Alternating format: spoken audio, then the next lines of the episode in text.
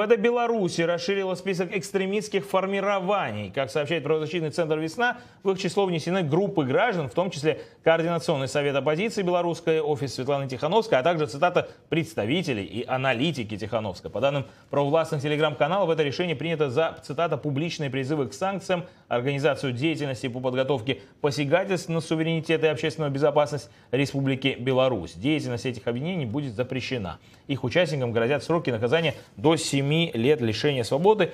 И сейчас на связи с нами Анна Красулина, пресс-секретарь Светланы Тихановской. Анна, здравствуйте. Ну, в первую очередь, есть ли уже реакция самой Светланы и как, что думают в офисе Тихановской а, об этих новых ограничениях, новых, а, новом процессе продолжения преследования?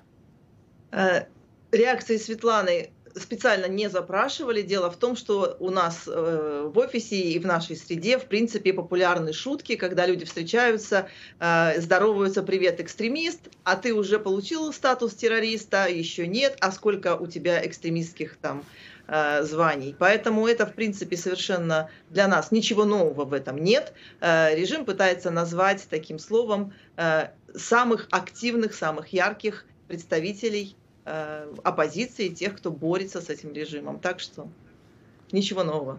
Ну, насколько вообще в целом, э, вот э, это, понятное дело, уже не удивляет, да, ничего нового, но как-то это ставит палки в колеса вашей деятельности с точки зрения, как минимум, работы с некоторыми людьми в Беларуси, которые все еще остаются э, соратниками?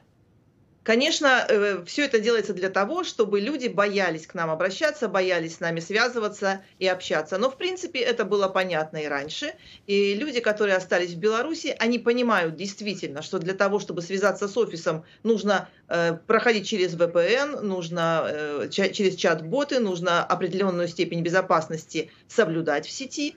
А, при этом они и сами знают, в общем-то, что делать, и, в общем, ждут того момента, когда мы снова сможем выйти на улицы. Дело в том, что когда из 6 миллионов 700 тысяч избирателей примерно 5 миллионов проголосовали за Тихановскую и около 2 миллионов участвовали в активных протестах, понятно, что ожидать, что эти люди снова полюбят э, Лукашенко за то, что он их преследует репрессирует, невозможно. Поэтому э, очевидно, что люди, как вам сказать, спокойно дожидаются того момента, когда мы снова э, выйдем и на этот раз возьмем Э, власть в свои руки, и народ сможет сам определять, кого он хочет видеть в, виде э, в кресле президента.